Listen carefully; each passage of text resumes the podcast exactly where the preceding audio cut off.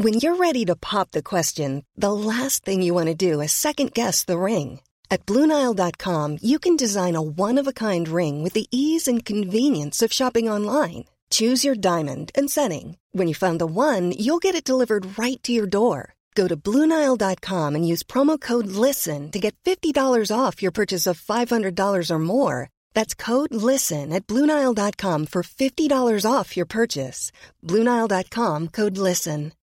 Millions of people have lost weight with personalized plans from Noom, like Evan, who can't stand salads and still lost 50 pounds. Salads, generally, for most people, are the easy button, right? For me, that wasn't an option. I never really was a salad guy. That's just not who I am. But Noom worked for me. Get your personalized plan today at Noom.com. Real Noom user compensated to provide their story. In four weeks, the typical Noom user can expect to lose one to two pounds per week. Individual results may vary.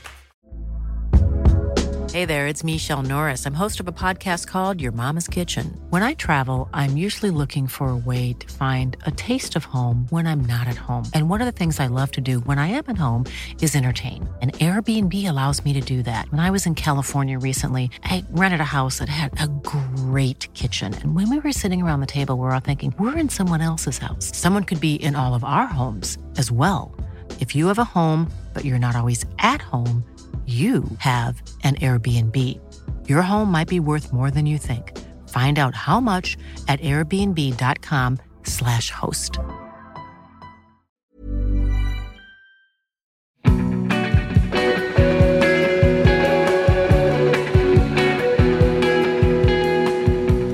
Does being a songwriter and an artist make you notice things about the world which other people may not? That's a good question. Yeah, I, I think I think maybe I, I'm just like a hyper sensitive, hyper inspired person. And from what I've learned with my little experience, that just seems to be a common thread with a lot of artists is that they're actually just really sensitive people, for better or for worse. And so um, I just tend to take a lot of things personally, and that helps me write music and to feel things deeper. And then eventually, you know, to write songs that help people experience their emotions and understand them. I don't know. I think I just really, yeah, I'm really sensitive and easily inspired by things. It helps me write songs. So I don't know if it's like, like I'm more tuned into reality or something. I'm probably less tuned in um, as an artist, but yeah, there's just a lot of ways to look at it. I guess in the same way that people have different capacities for understanding like what you're saying there people have different capacity for emotion as well? Um yeah i don't know. I mean it, it just totally depends. Like there's this odd thing and it's always been true i mean for like a long time that like artists are the people that society trusts to like push towards a vision or something and i don't know like artists are just really sensitive people and i'm like when whenever people like ask me advice i'm like i don't know if I'm the person you should be listening to. You know, like I don't really know what I'm doing, but yeah, it, it just totally depends. You know, every story is different. Does that what you're saying there? You know, does that self doubt kind of tie a little bit into the idea of being more sensitive and kind of emotionally in tune? Oh, I would definitely say so. Yeah, I would. I would definitely say that. Have you always had self doubt in that way, or is it something that kind of comes as you grow a little bit older? I would honestly say it's kind of reversed. Like it's disappeared quite a bit over the years. And it's not like i'm like you know manically like anxious or something. Like i know that's something a lot of people actually psychoneurologically struggle with. But i think the way my brain kind of processes things and you know in return the way that i approach writing and making music is i'm just obsessed with context and um, making sure i know like every detail about anything.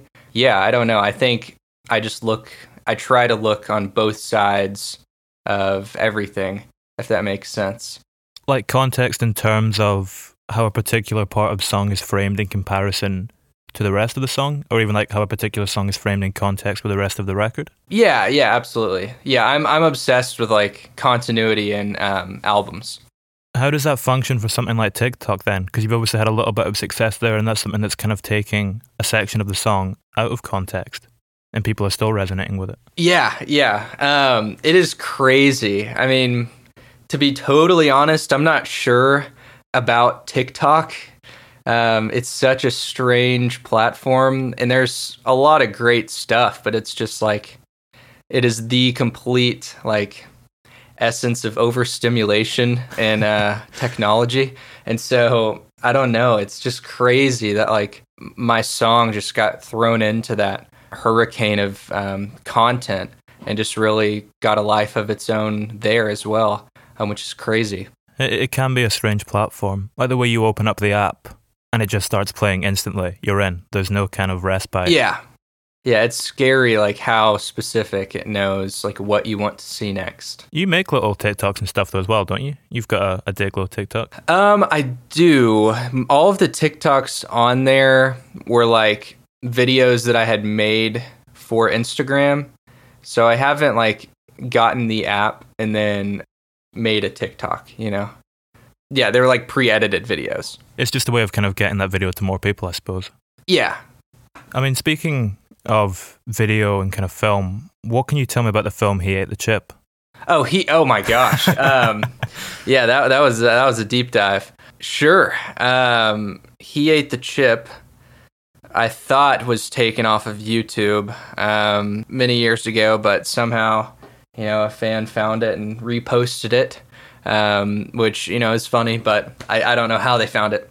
But anyways, I used to love like filmmaking, and I thought maybe I would do that in college um, and beyond. You know, I thought I was maybe going to do like advertising and enter that whole world. But um, He Ate the Chip was a short film that I made with some friends for this festival for high school students um, called the All American High School Film Festival.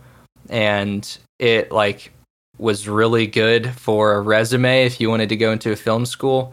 So we just kind of made it, just like wrote it completely randomly, filmed it, and then it made the film festival, which was really awesome.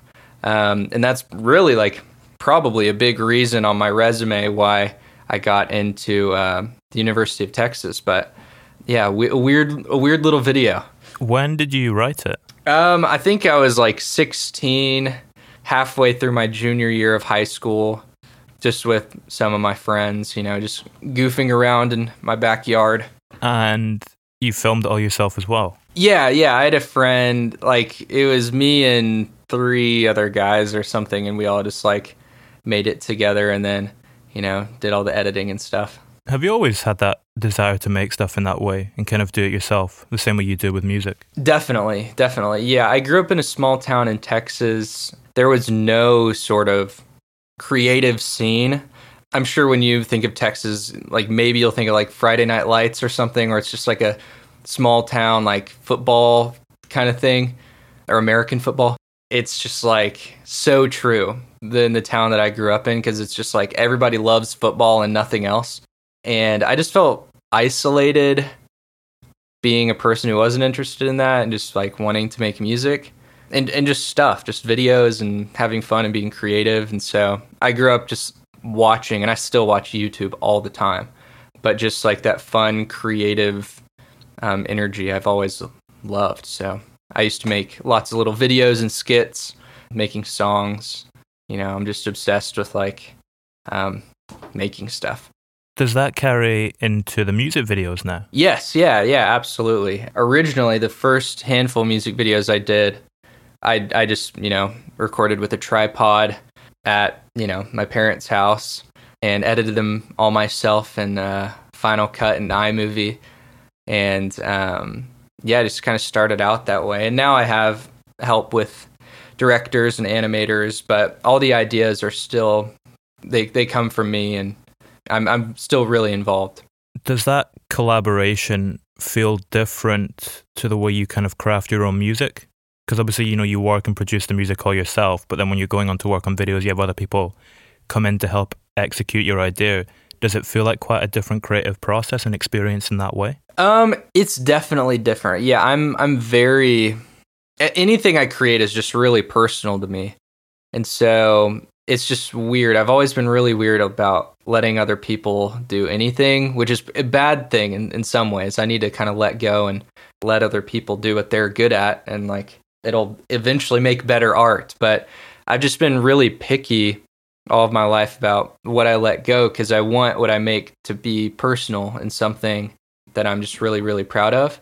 And so it's been really strange, like handing over anything. Like I have two managers who are absolutely awesome. Um, and they're like incredible and really like veterans in the music industry. But like, there's still things where I'm like, I want to answer the email, you know, like I want to do, and I, I need to let go some ways where it's like, why am I holding on to that? Yeah, I just grew up having this idea that artists in any capacity were just like involved in everything. And, you know, the more I've existed in the music industry, the more I've realized that that's really not the case, that it's pretty rare for someone to be involved with everything because it's very stressful. So um, nobody really wants to do that. But for some reason, I still do. Does that tie into maybe the isolation you were saying you had a little bit of growing up? Like if during your formative years you've kind of been used to doing everything on your own, does it maybe cement it a little bit in your mind as the way you like to work? I think so. Um, yeah, I mean, I, I'm definitely by nature like a workaholic and perfectionist. I, I just love to make sure that things are just like the best they can be. I feel like in my head, I convince myself if I'm fully involved, then if it is a if it's terrible, it's totally my fault. Um, but if it's awesome, then I can take all the credit, you know. So um, that's just like my deepest nature saying that. That sounds kind of narcissistic, um, and I've let go of it. But you know, just being totally honest, that's probably what my brain is going through. Yeah, I, I think it just comes down to me being a perfectionist. I guess as well, like what you're saying there, where if it fails, it feels like it's totally your fault if it's you that's mm-hmm. kind of at the helm of it, you can then take that experience and learn from it.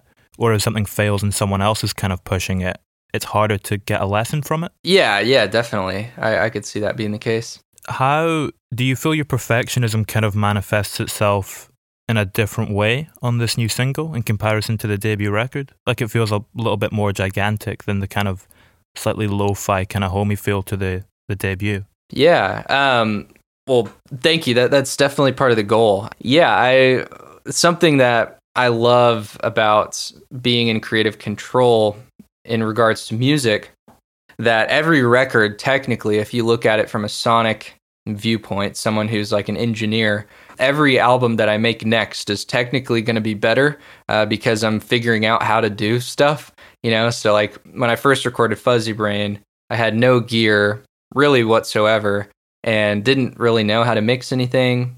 And now that I have a little bit of a better idea, my next album, you know, sounds better because I have some gear. And then by the time the next one comes around, you know, I'll learn so much more than I know now. People who have been with me from the start um, can kind of look back in this catalog and see each album, me uh, growing up, both as a person, but also as, you know, a creative um, writer and engineer which I think is is going to be really cool. When do you notice that happening? If it, is it quite a gradual thing, or do you get a sense when you've kind of had a breakthrough and you've advanced a step? Uh, not not in the very moment. I'm like, oh, I I know this sounds better.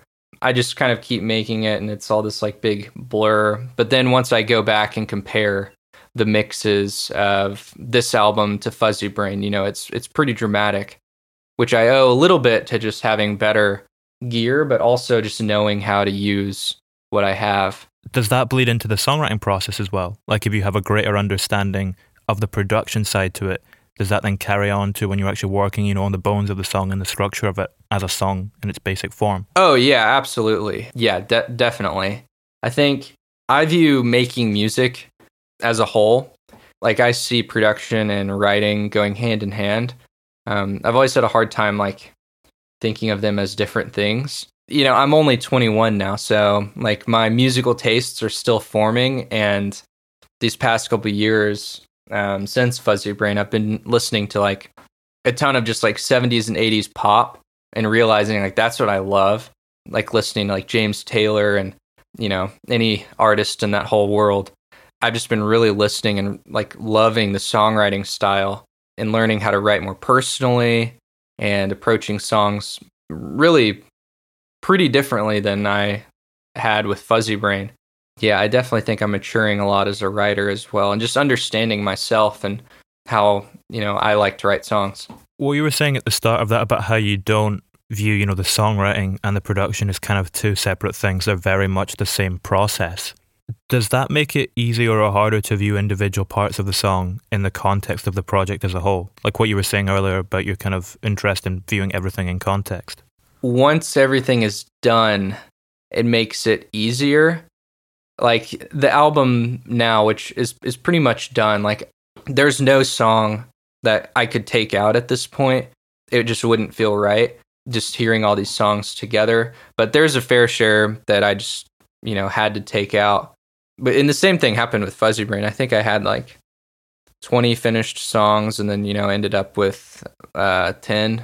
And so with this album, definitely so. There's been tons of songs that I wrote that won't make it. And I hope eventually, you know, to like release those as like an archives or B sides kind of thing. But yeah, I, I think it helps in the long run. When you added those two songs to the debut record and you kind of expanded it a little bit, how did that change the context of which you viewed the songs in that album in? I think I kind of just view them as like deluxe tracks, although it's like not a deluxe version of the album.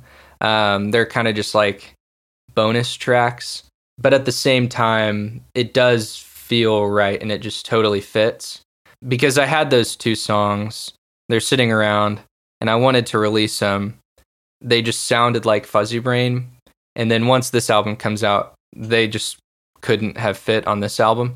So I thought it made the most sense to let them, you know, live with the other Fuzzy Brain songs. Had you written them at the same time as the rest of the album, or did, did they come after it was finished? I had written them and recorded them at the same time as the album.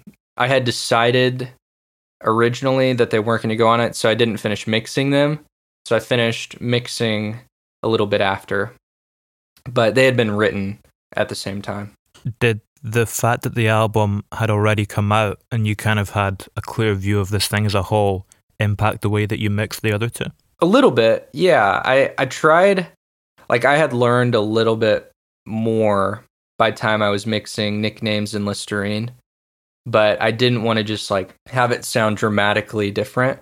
So I kept the same techniques and plugins that I was using for the rest of Fuzzy Brain on Listerine and nicknames as well did they kind of tend to take more or less mixes then than the rest of the songs on the record? Listerine, I, I mixed a lot of times. Um, nicknames, I just like, I can't, I just, nicknames is kind of a blur.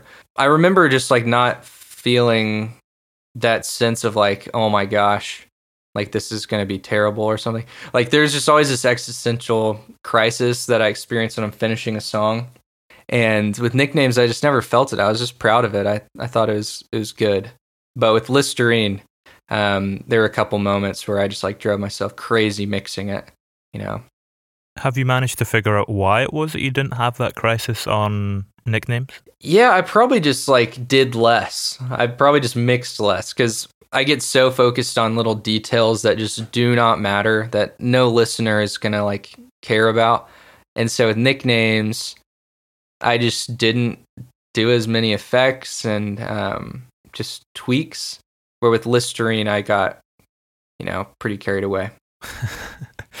what's the what's the record number of mixes for a track? Man, on the new album, there's been. I, I honestly stopped numbering them. I just started dating them, so I'd have to go back and count. But close to you, and and the rest of the album I've mixed a lot of times, but Close to You probably had 50 something bounces, you know, like separate mm. from the very first demo um, to the final mix.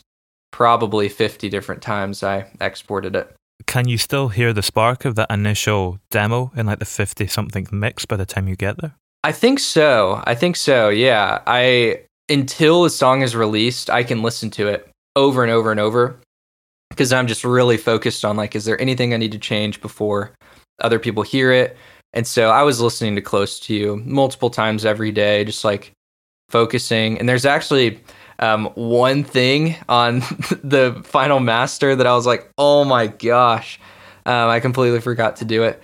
There's like a clap every uh, on every like three or something. I'm I'm not I'm blanking on the musical term, but um, there's like this echo that's supposed to be on it, and I exported it without listening to the one that I went to get mastered by someone else.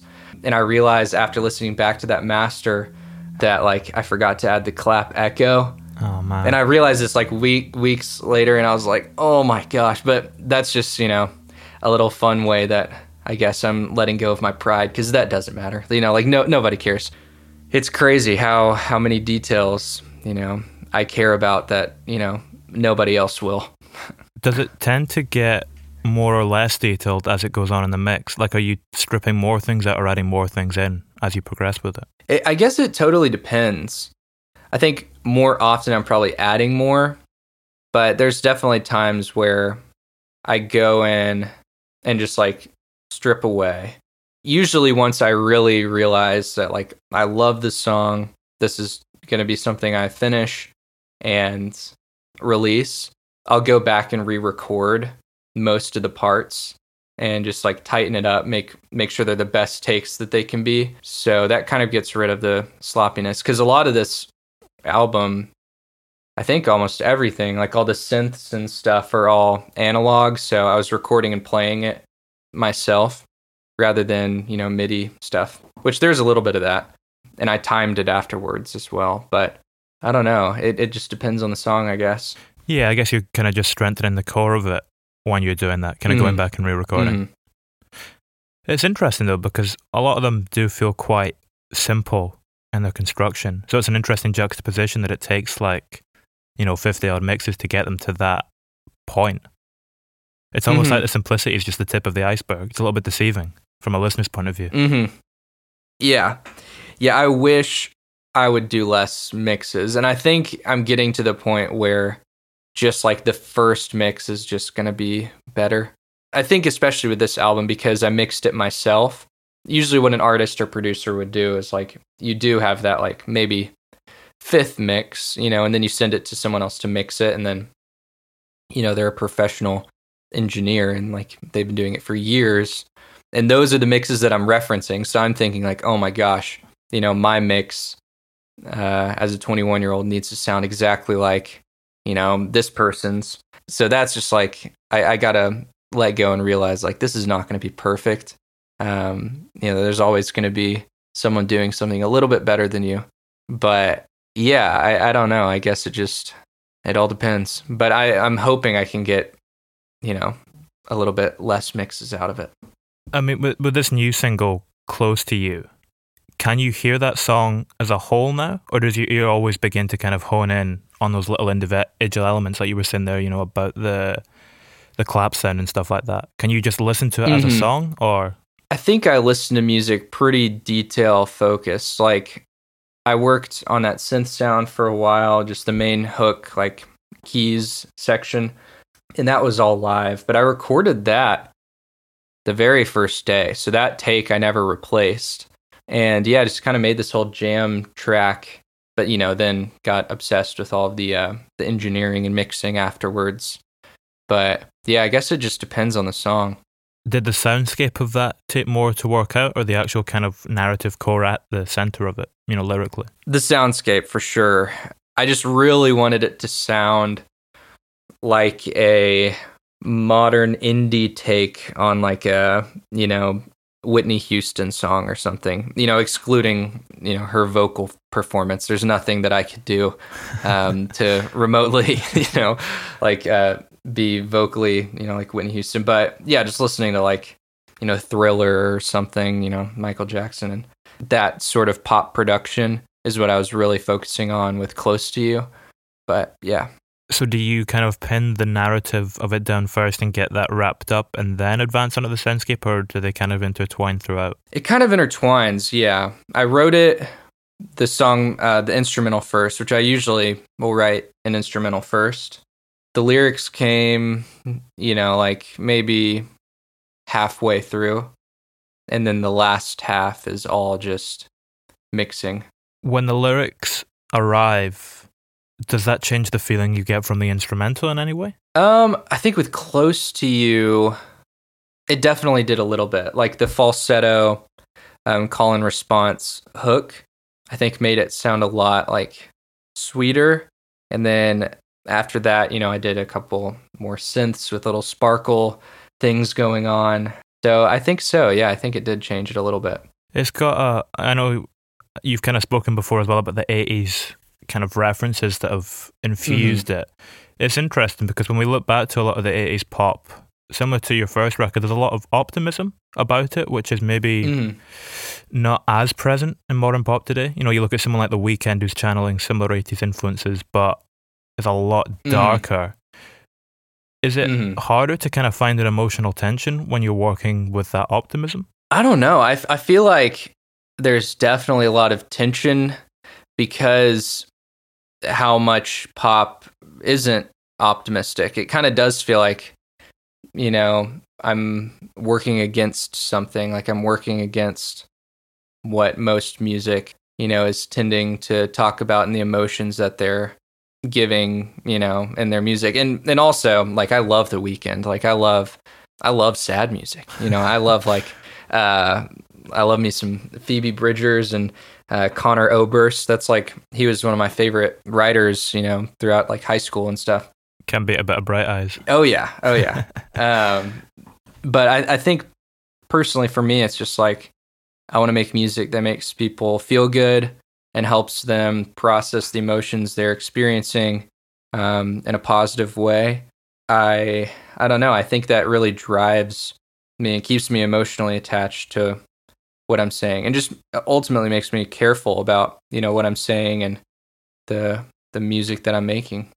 Careful in what way? Um, just just recognizing the emotional capacity and power that music has which I honestly fully didn't realize until um, Fuzzy Brain was released and started getting attention. That you know I would get these messages from people who are like, like you know, this music really means a lot to me, and I'm like, like really, you know, like that's that's crazy just to know that music has this power, really to um, help people um, emotionally on a really really deep level. And so I think there is a certain responsibility for any creative or artist that's making and helping people process things emotionally, um, just thinking about the direction you're helping them.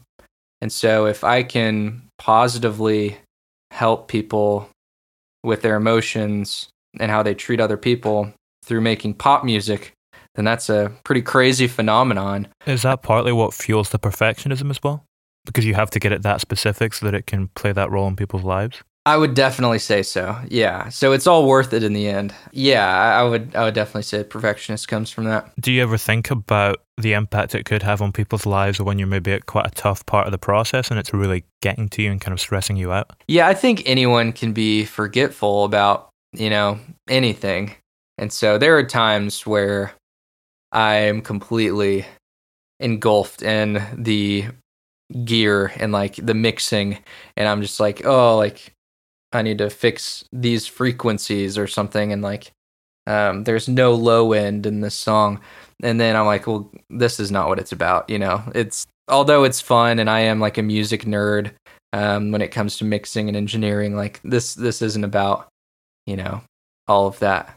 It's about you know making this music and the connection with the listener and yeah, so there, there's definitely days where I forget. It's funny how you always, you know, view everything in the songing context, but then it can be difficult to view your kind of role in the music you're making in the wider context of the world in that way. What you yeah, saying.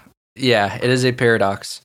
With the new single as well, were you honing in on one specific experience, or was it kind of drawing from a collective of things and a particular feeling for you?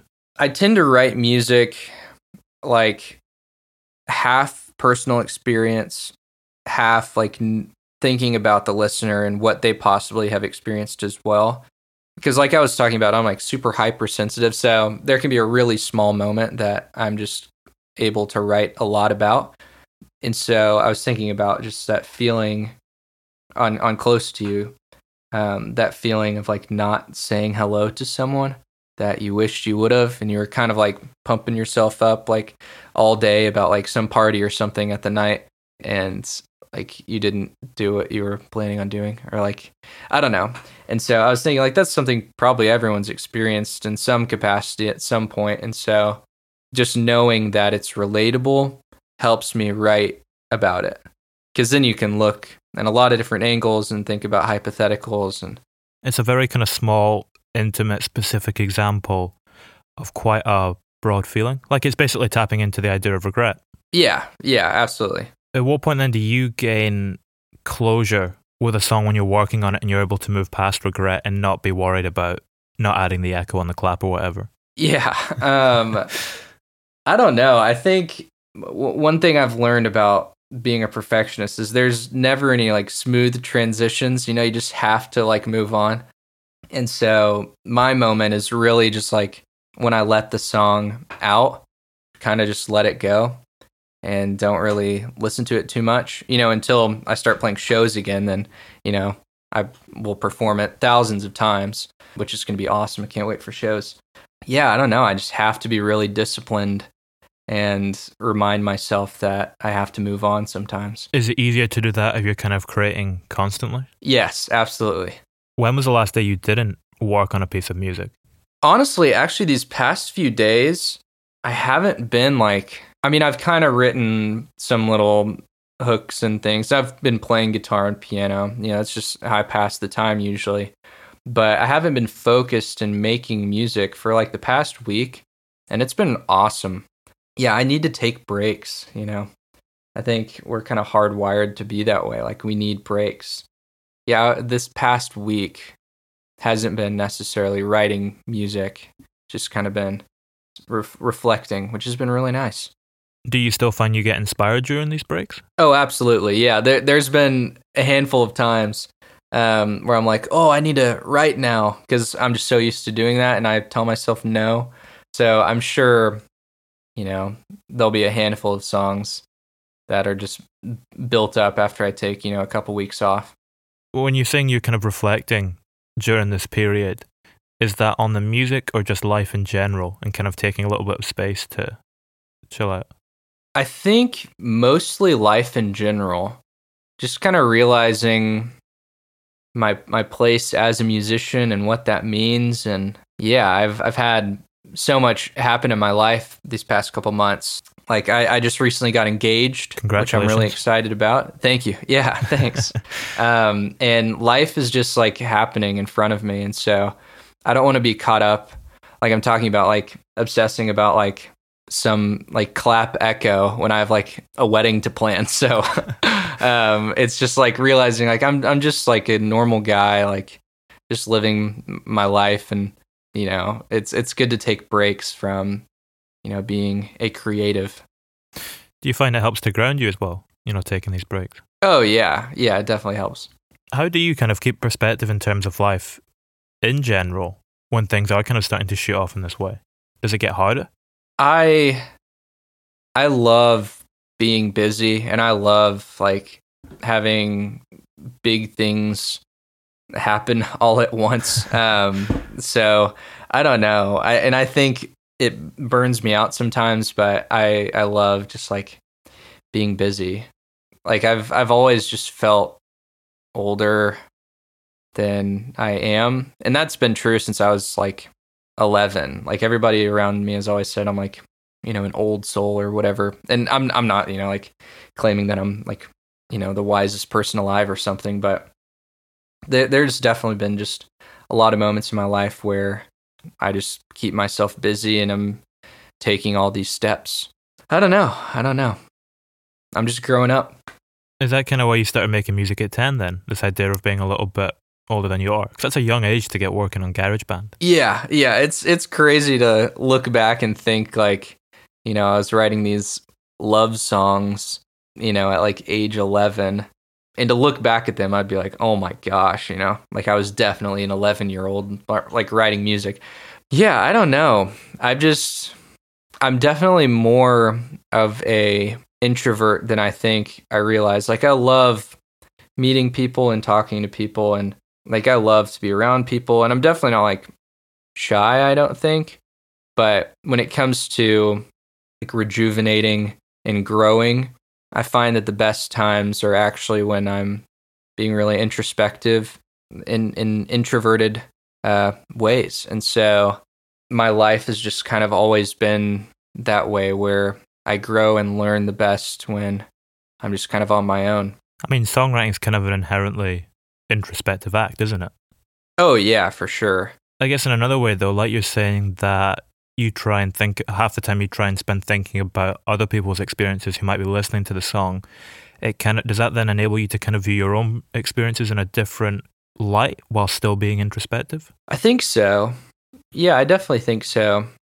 Yeah, it just kind of all depends on on the song and um, you know how the listener interprets it. But yeah, it, it's definitely helpful. I think we're designed, you know, to be around other people and learn from other people. That's essentially how we learn anything, you know, is by someone else experiencing it or figuring it out first. Or if we learn something, you know, we share it with someone else. It's just kind of what being a human is. So we, we desperately need other people. Did you learn from other people when it came to music as well? Like, would you look at the structure of music you loved growing up and try and analyze it a little bit and figure out how they did that? Definitely, definitely so. Yeah, I, I'm very analytical when it comes to listening to music. I think what's different about my approach is I never really had like a personal coach or teacher or instructor of any sort um, with music or anybody else like learning about music as well. So I was analyzing songs and songwriting and how to play instruments and mix, but I was just doing it for my own lens. So nobody was really telling me how to look at it. It was just kind of like me looking at it myself. But somebody else had to make it first. So it's not like these are my own ideas, but it's kind of like my own approach, if that makes sense. I mean, with the, the How I Made videos as well that you put up, does unpacking the song in that way and kind of analyzing your own work teach you things or kind of prompt revelations that you wouldn't have otherwise? I think definitely so. Yeah, it's it's very funny just like uh, looking back at songs and seeing how I've changed things cuz I mean we we have to like look back sometimes in our lives and realize, you know, how we've changed to realize that you're changing. Yeah, there's just so many things that I used to do, you know, engineering wise that I just wouldn't even think to do anymore. And that's just all part of discovery um, and learning as you just kind of experiment. Is that kind of why you leave a little bit of time after the songs have been released before you make those videos? Do you kind of need to leave that little bit of space to get that element of reflection? I think so. Yeah, yeah, definitely. I mean, kind of following on from that too, when you put out the new single at the start of this year, did that have any impact looking at that when you then look back at the first record and the music you put out then? Does it kind of does releasing it force you to kind of frame the other stuff in a slightly different context and have a different understanding of it? Yeah, yeah, absolutely. Now that there's just another song out, it just really does feel like a brand new chapter. And Fuzzy Brain now feels like my first album rather than like the album I have out. It's it's really strange how it just immediately kind of changed in my mind the purpose that it serves. I mean, I was watching one of those videos and you were speaking about varsity and how you kind of forced yourself to do it in a specific amount of time so that you didn't overthink it. Mm-hmm. Is, is that a technique that you've since employed again, or are you kind of just allowing yourself to run free with it now? Um, I think every once in a while I'll do, you know, that same thing where I'm like forcing myself to not overthink something because I know that I will, you know.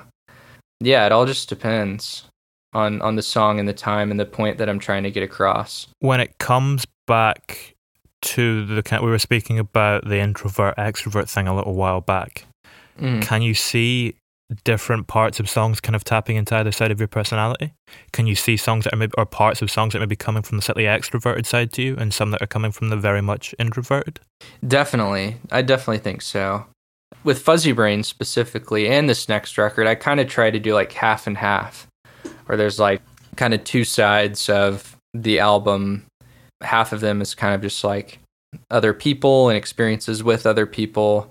Um, and then, you know, one half is very introspective and thinking about yourself um, and processing, you know, your own emotions, um, which I think kind of, yeah, is what it's like to be an introvert. But I, I think definitely both sides are served um, in the context of the full album. Where do you gather those stories?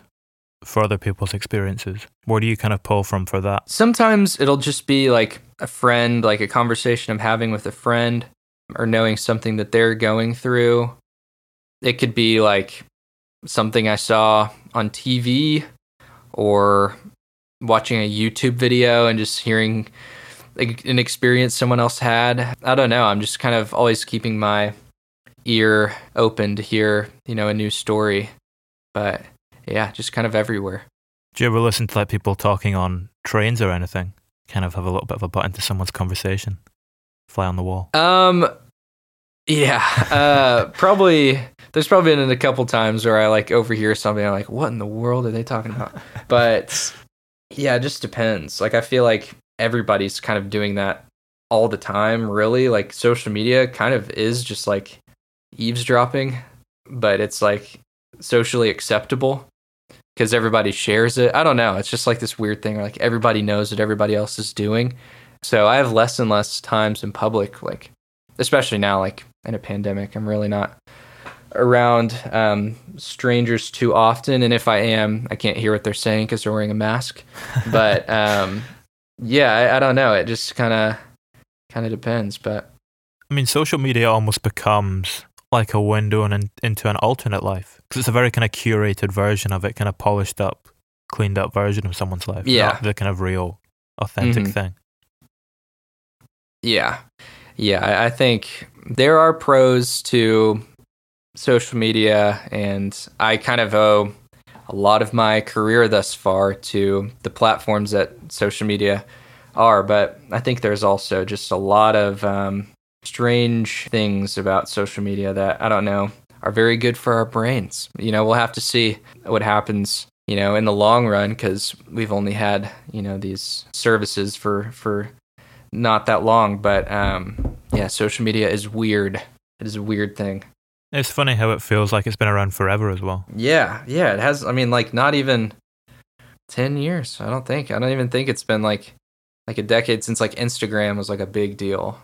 20, I don't know. Twenty kind of thirteen, yeah, eight years ago or something. Yeah, and it's just crazy how much it's changed. So we'll have to see.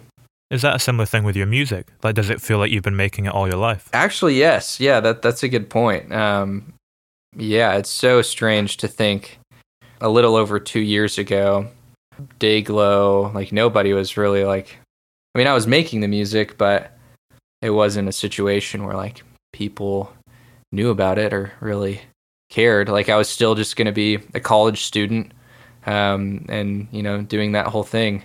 So it's crazy how much you know I've grown up and changed over these past you know two and a half years. In what way has it changed you most? Um, I think I've just grown up and become an adult really, really quick.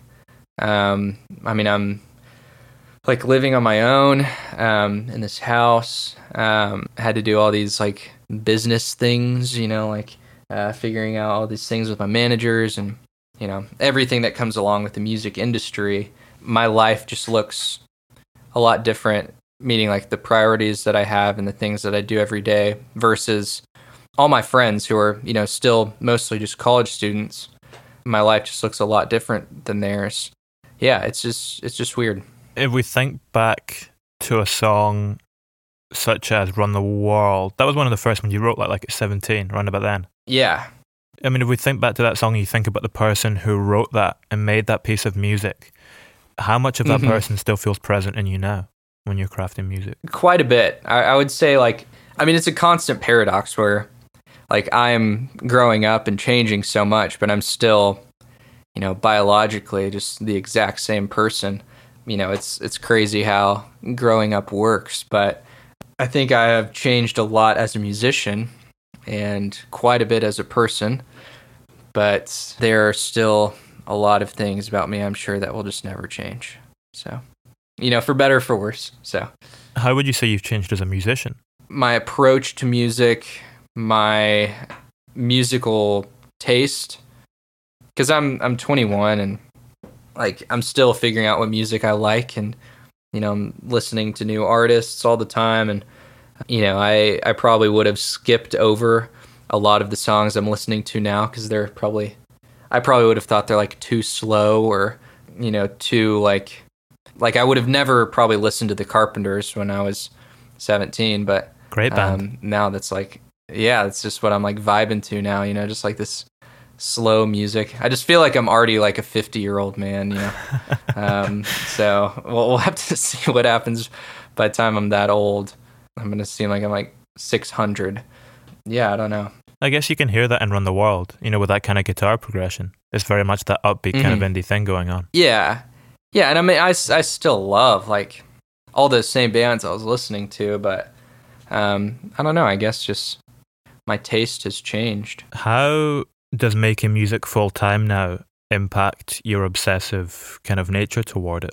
I think I'm more consumed by it, but in a good way. I, th- I think, I think now that it's full time, it's just awesome because I w- this is exactly what I've always wanted to do is just like really fully focus on making music and being an artist and connecting with people, which still doesn't feel like a full time job.